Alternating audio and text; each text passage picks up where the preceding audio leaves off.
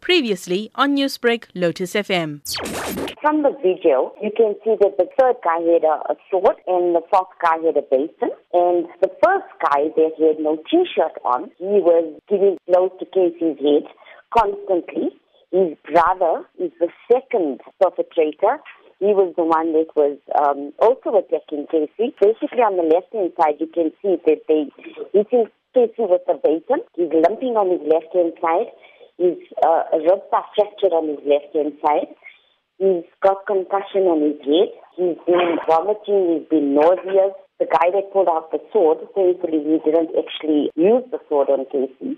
He needs to go for, he's been for x-rays, he needs to go for more x-rays, he needs an MRI. The emotional traumatization of the entire incident is going to definitely have a psychological effect on KC because he's in focus is now not there, he's withdrawn, his esteem is gone. He's feeling also slightly embarrassed about the entire incident. So besides being hurt, physical pain, emotional pain, trauma, as I said, my brother's late. His mom is in remission from cancer. So all the entire process is just added on to KC. Is KC admitted to hospital? Yes, he was there for two days. He's actually still there this morning. I'm waiting for the MRI scans to be submitted to me. And then I'm, I'm actually going to go to the hospital to go check if he'll be discharged or not. And have you laid any criminal charges? Definitely I have. The two perpetrators are currently detained. They're in a juvenile detention center. The other two were not found at home on Tuesday night. So I need to go back to the police station and have an updated report. How would you describe the extent of such bullying among scholars in that Lenasia South area? Two years ago, there was a stabbing outside Southview, and the people died.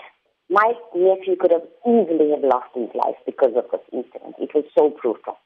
One break on his neck, if the sword had to be used, he would have definitely lost his life. And the entire community is emotional. They're up in arms. They were seeking mob justice, and I said, no mob justice, no violence, no retaliation. Let justice take its course, and all the legalities are in place regarding the incident. In that video, the first attacker is heard to be saying wys, which in English means show. Do you know if there were any conversations or altercations between KC and those boys prior to this incident? There was no prior uh, conversation between KC and these boys. Staying with that story, the spokesperson for the Gauteng Department of Education, Steve Mabona, says an investigation into the matter has been launched and such acts of horrific violence will not be tolerated. Immediately after witnessing that footage, we then visited the school. And on arrival, we were then informed that actually it's about six learners that were involved in this. You have your grade 12, 11, and one grade 8 that was involved in this fight. We are continuing to investigate what led to the, uh, to the fight, you know. But uh, we then said the district must then support the school and make sure that um, they assist them when coming to the investigation and uh, all other things that we need to. Things like this, we would normally say the learners must be suspended and uh, they are, the school is facilitating that process of suspension, and uh, the disciplinary process will then be, you know, held in due course. But in the meantime, those learners will be suspended so that uh, we understand on what transpired. But we don't tolerate such in our environment.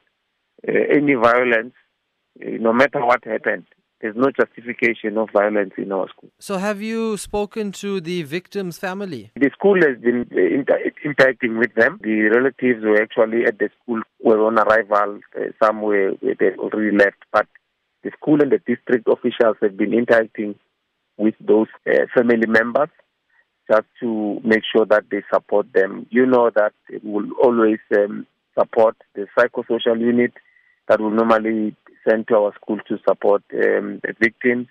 And perpetrators, sometimes we do, because uh, we're talking learners are children. Um, so you also need to make sure that you uh, give a professional assistance, but also invoke a disciplinary code on, on the on the learners.